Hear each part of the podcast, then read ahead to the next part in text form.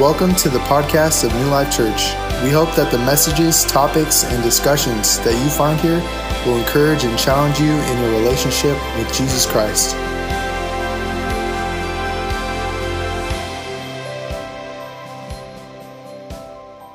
And so, Genesis chapter 12, starting at verse 1, we read through that. It says, Now the Lord had said to Abram, Get out of your country, from your family, and from your father's house to a land that I will show you.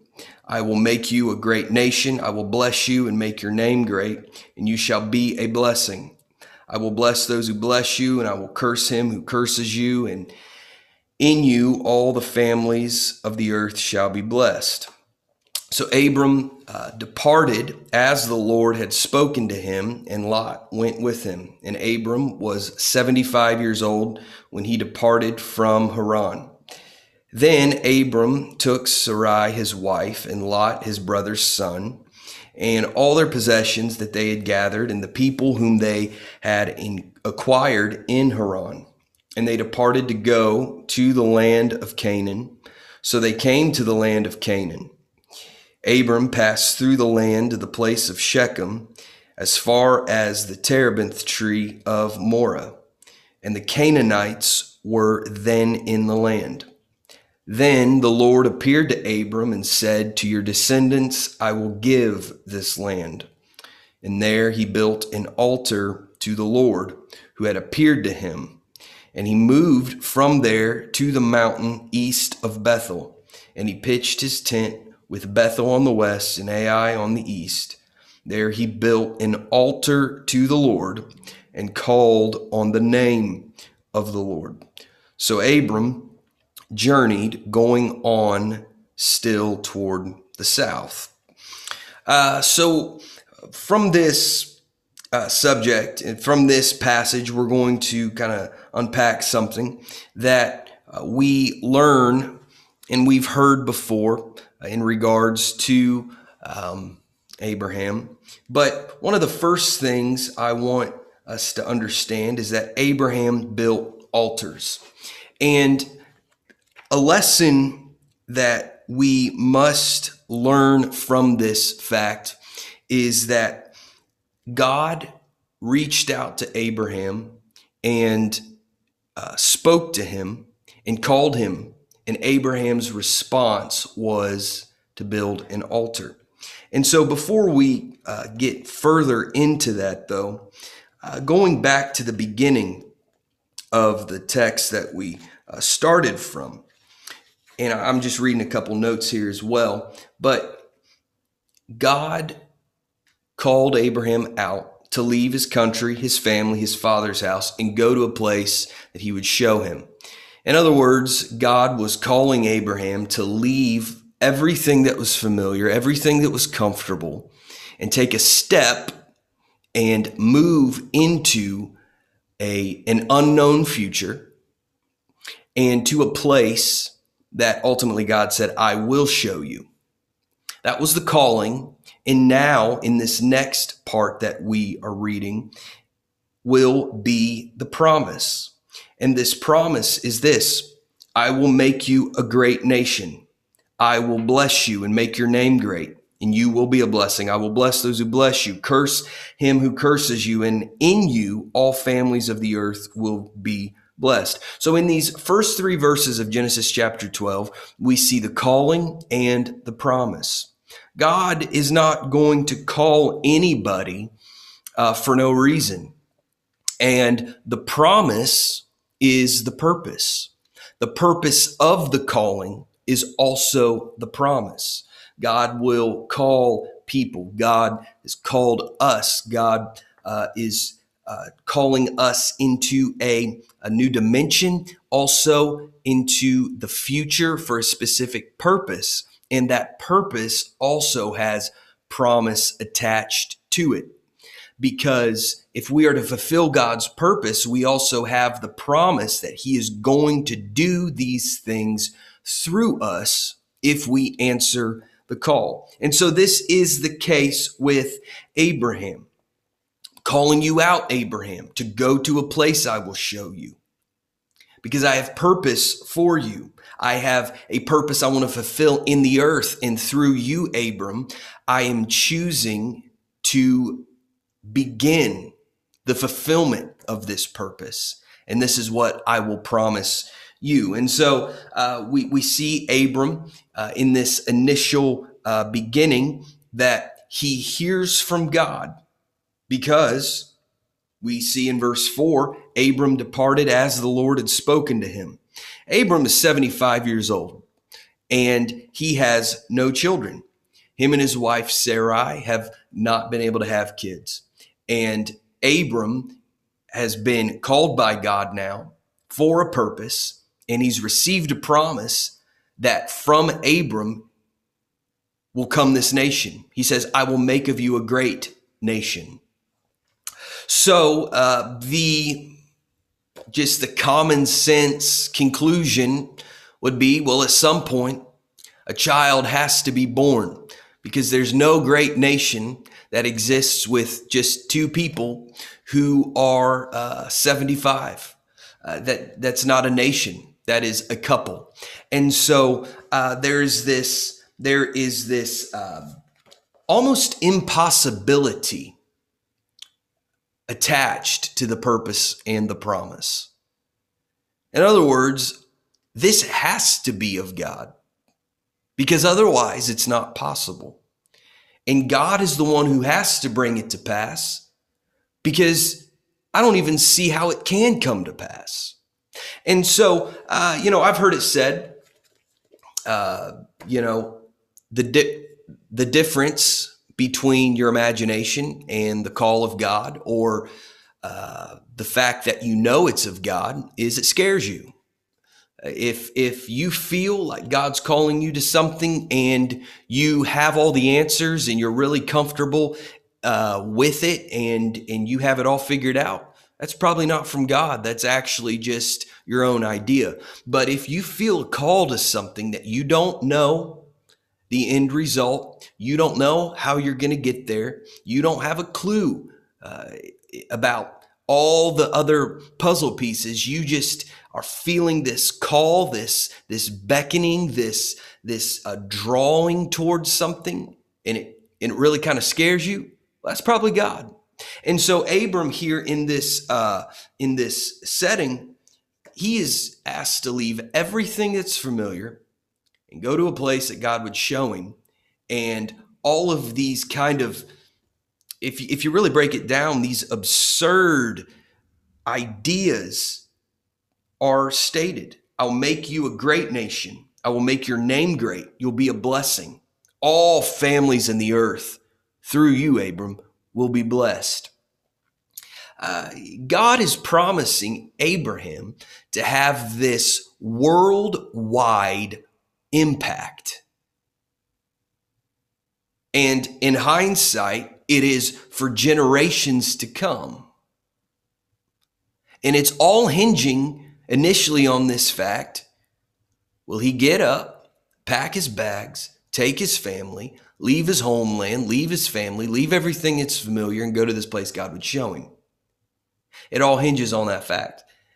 And so, first off, we conclude that Abraham had great faith because it says that he departed as the Lord had spoken to him. Abram did not get up and go on a whim. Abram moved on a word from God. Abram departed as the Lord had spoken to him. A lesson we can learn, new life, is we move as God speaks. We move as God speaks. Uh, so, uh, with this, then, in verse 7, the Lord appeared to Abram, and Abram arrives to a piece of the land that God's going to promise because he says, To your descendants, I will give this land. And immediately, Abram's response is he builds an altar to the Lord who had appeared to him there. And it was, uh, then he moved from there east of Bethel and he established uh, a, a little campsite there. And then there he also builds an altar. So if you were to take a map of um, Canaan in that time and uh, just track Abram's uh, journey through this land, you can see that literally Abraham is building altars all throughout this land that will eventually become the land of Israel.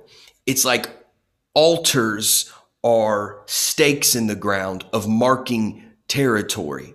It's like Abram building these altars was him possessing the land. And so, and, and, and, as we've read before, God told Abraham to go walk through the length, the breadth of this land and walk through the land because I'm going to give it to you. But also, there's this altar aspect of it that Abraham is building these altars all throughout the land and they go up as memorials before God, and they are markers, stakes in the ground, uh, places that uh, are establishing the promise of God. It's almost as if altars are places where uh, the promises of God are established even before they come to pass in the natural.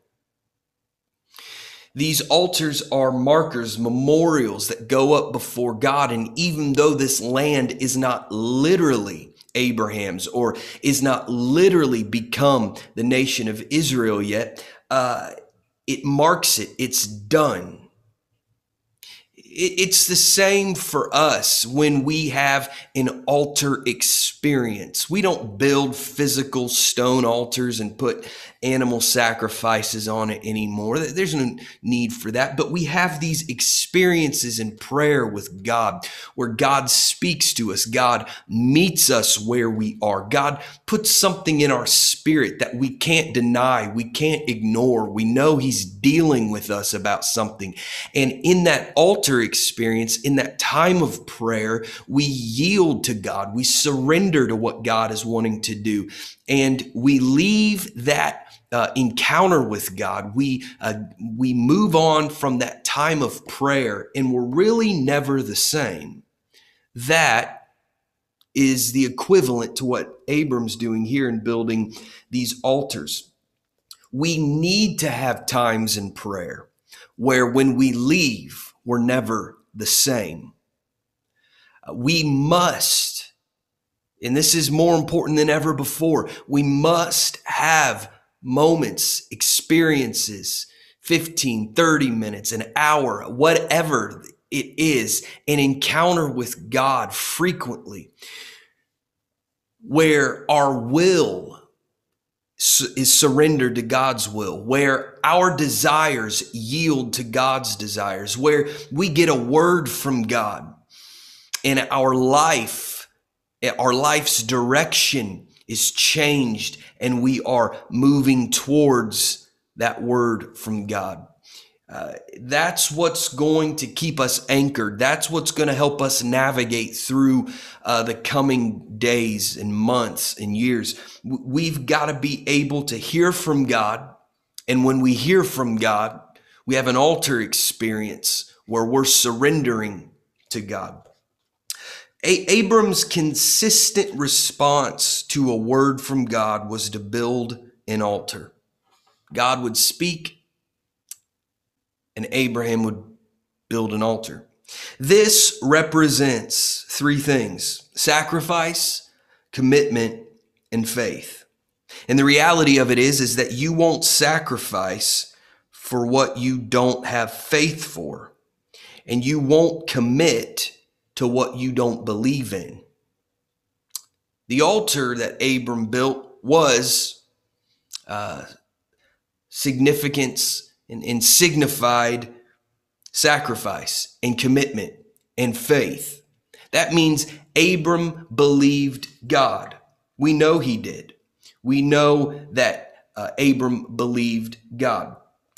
We've covered through these altars. He built several altars. Each time God would speak, he would build an altar there and establish it in Genesis 13, 3 through 4, when it mentions this. And he goes back and he revisits altars and, and all of this, and he calls upon the name of the Lord. And all of that is covenant language, meaning Abraham is entering into covenant with God. This is not just a, a, Sunday experience. This is not just something that I do a couple times a week or when I think of it, I'll, I'll, you know, get in touch with God and we'll, and we'll connect again or we'll catch up. No, Abram walked with God just like Noah walked with God. Abram trusted God just like Noah trusted God. Abraham was in a covenant relationship with God, and God would speak to Abraham. Abraham would hear the voice of God, and it caused Abraham to live differently. To uh, it affected his life, and we know that Abraham was a man of great faith. We talk about the faith of Abraham. Well, Abraham had that faith because he heard from God. Everybody can have great faith, but they must be able to hear from God. And so uh, now, going on to Genesis uh, 13, 14 through 18, we see another um, instance of building an altar. And I, I, referenced this a little bit ago, but it says, The Lord said to Abram, after Lot had separated from him, Lift your eyes now and look from the place where you are, northward, southward, eastward, and westward. For all the land which you see, I will give to you and your descendants forever. And I will make your descendants as the dust of the earth, so that if a man could number the dust of the earth, then your descendants also could be numbered let, let's stop there for a moment. That, that's insane. The dust of the earth. God is saying that if a man could number the dust of the earth, that is the number of your descendants, Abraham.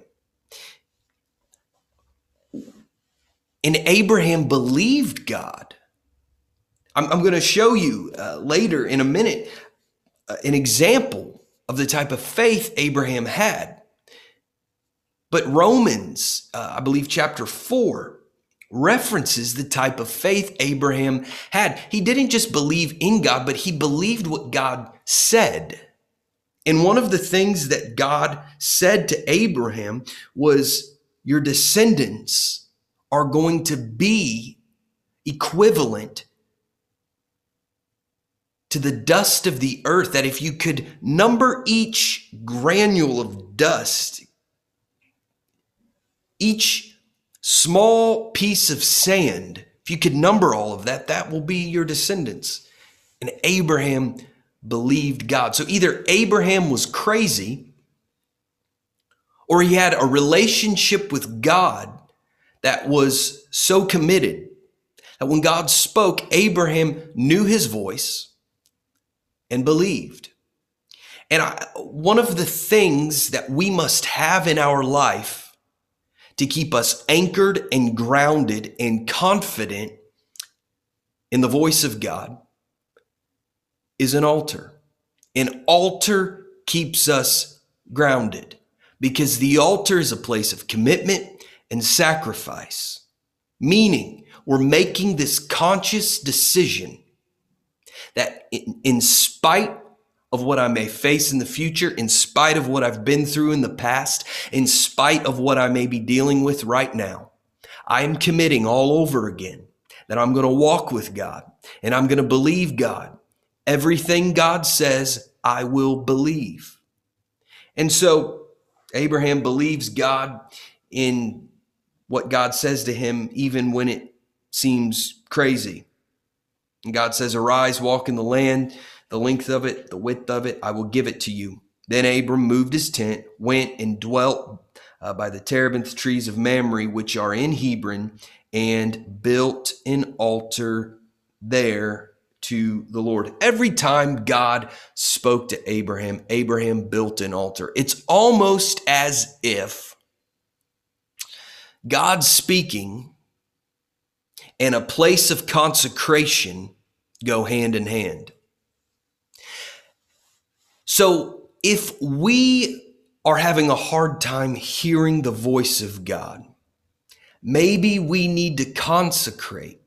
Maybe we need to recommit and align our life back in the ways of God.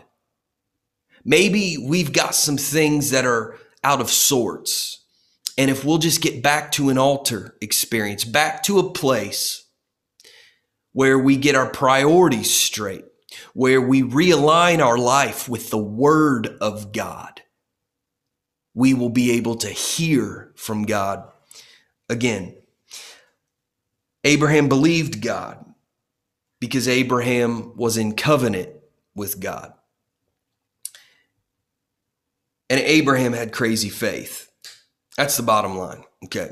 He had faith, yes, but he had crazy faith. He had this type of faith uh, that each of us, we have the potential to have. We have the ability to have it but you're not going to have the type of faith Abraham had without an altar. We're not going to have the kind of faith that Abraham had uh, if we're not in relationship with God. You don't sacrifice for somebody you don't really believe in or believe. You don't sacrifice for somebody that, that you're not fully committed to. That's the same in the natural. It's also the same in our relationship with God if we truly love God, if we truly believe in God and we truly believe God, we're going to sacrifice, we're going to commit to Him and for Him to see His will and His word come to pass in our life. And so Abraham had crazy faith. And uh, we get a glimpse of this in Genesis chapter 22, verses 1 through 5. It says, Now it came to pass after these things that God tested Abraham and said to him, Abraham, and he said, Here I am. Then he said, Take now your son, your only son Isaac, whom you love, and go to the land of Moriah and offer him there as a burnt offering on one of the mountains of which I shall tell you. Let's pause here. Abraham had, in one way or the other, been promised this son Isaac since he was 75. And finally, when Abraham was around 100, Isaac was born. And then uh, tradition tells us that Genesis chapter 22, in this setting we just read, it happened most likely uh, when Isaac was around 20, approximately. So time had passed even after Isaac was born. And God is still wanting to test Abraham's faith it says God tested Abraham and, and he says, notice, notice the language of God. I mentioned this the other day. It's kind of like God's almost rubbing it in, like really wanting to drive this point home. He says, Take your son, your only son, whom you love, take him and go to a place I'll show you, Moriah, and uh, offer him there as a burnt offering on one of the mountains I'll tell you of. And Abram's Ham's response is he gets up early the next morning and he saddles his donkey and he takes two of his young men with him and Isaac his son. They split wood for the burnt offering and they arose and they went to the place of which God had told him. Then on the third day, Abraham lifted his eyes and saw the place afar off. And Abraham said to his young men, Stay here with the donkey. The lad and I will go yonder and worship. God tested Abraham and said, Take your son, your only son, whom you love, and offer him as a burnt offering to me. Abraham's response as he goes and he does every single thing God told him. And that, in and of itself, we would say is enough. But look at the perspective of Abraham, because you can gain a lot of um, understanding of people's perspective based on what they say. And Abraham says to his two young men that help him, he says, Stay here with the donkey. My son and I are going to go yonder and worship. In Abraham's mind, everything that God was asking of him, we in our mind are viewing this as a horrible thing as something that is absurd. Why would a loving God ask this of me? This doesn't make sense. God, you promised this to me, and now you're asking for the promise back. And Abraham simply calls it worship. We get insight into what worship is. Worship involves sacrifice. You cannot worship without sacrifice. We cannot say we are worshiping God in spirit and in truth without sacrifice being involved. Sacrifice lets us know there's commitment. We're all in. We believe this. And we understand uh, that sacrifice is a part of worship because Romans 12 tells us that we are to present our bodies a living sacrifice, wholly acceptable unto God, which is our reasonable service. That word service means worship. So when we present our bodies a living sacrifice to God, we're worshiping God. So worship and sacrifice go hand in hand, and Abraham understood this. But notice this statement of faith. Notice this statement of faith. Abraham, I believe, almost he he set the tone for the future with this statement. We're going to go worship, and it's going to involve sacrifice, but we will come back to you. Here in worship, we have sacrifice and we have faith. Our worship must involve sacrifice, but it also must involve faith. And both come from a hearing from God. The word from the word of God, the Bible, scripture, that infallible, forever settled in heaven word of God.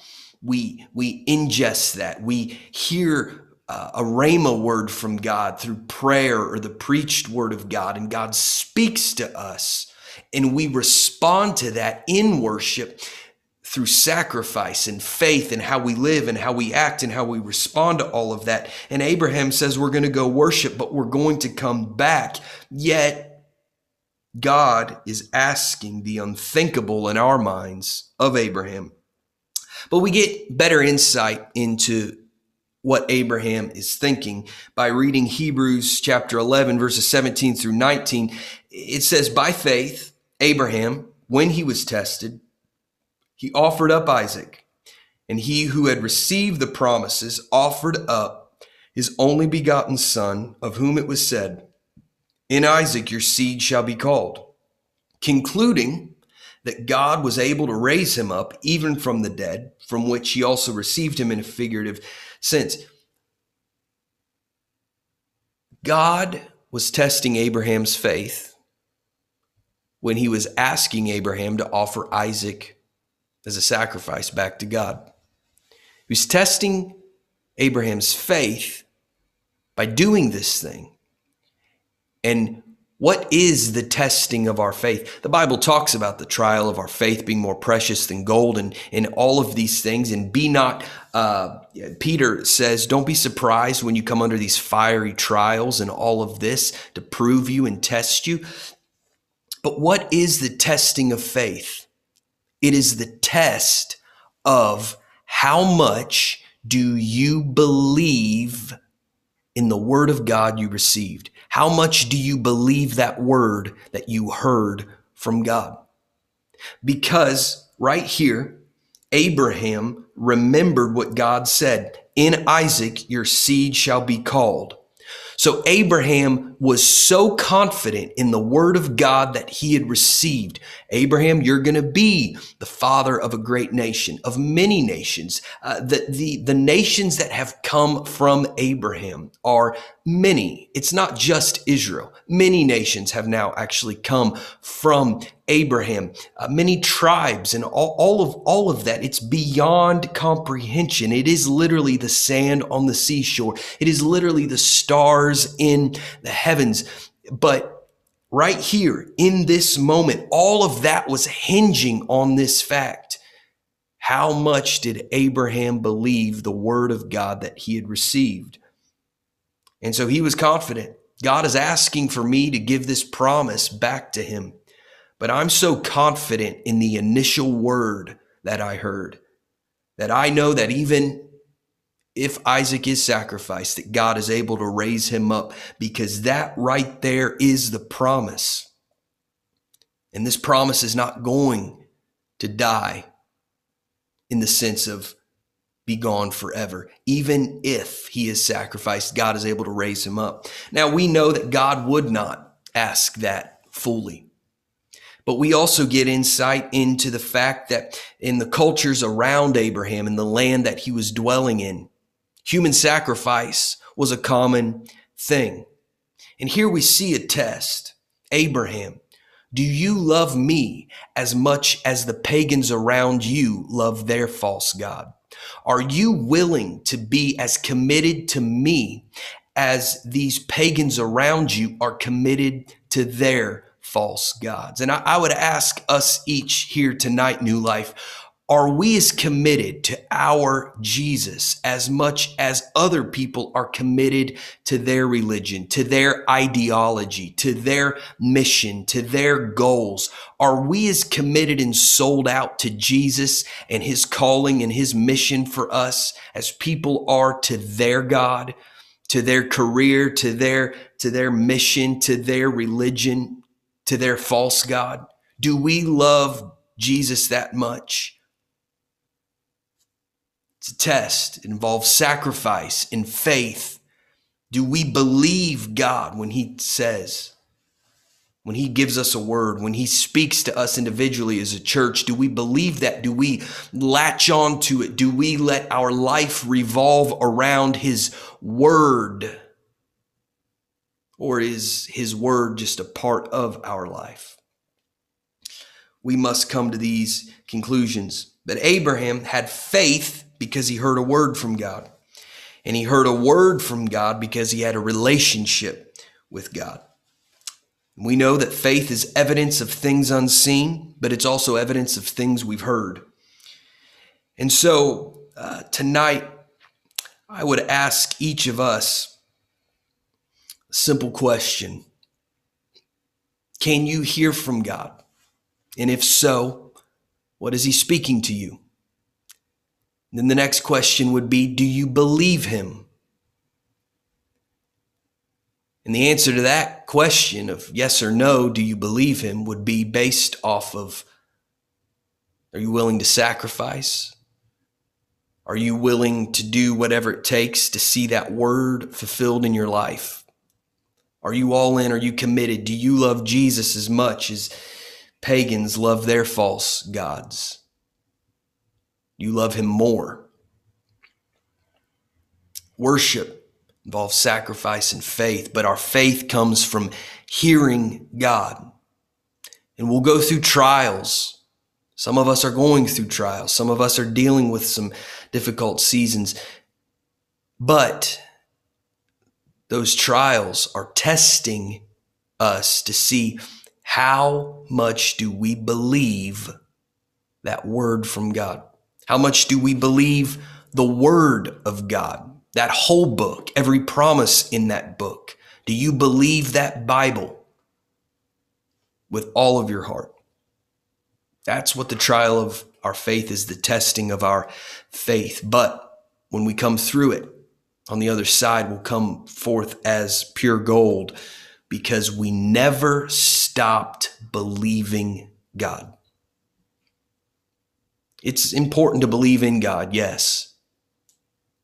But we must believe God. Every promise, every word in his book, every promise he's made us individually, every promise he's made us as a church, the promise that he's going to that he's going to uh, save your your spouse or your your loved ones, your family members you've been praying for for a while. If you have a word from God that he's going to do it, believe it no matter how it looks because we walk by faith not by sight, which means we walk based on what we hear from God, not what we see around us. And when we do that, We can't even measure the impact that we will make in the world around us because we are living our life based on a word from God, not on the um, circumstances around us.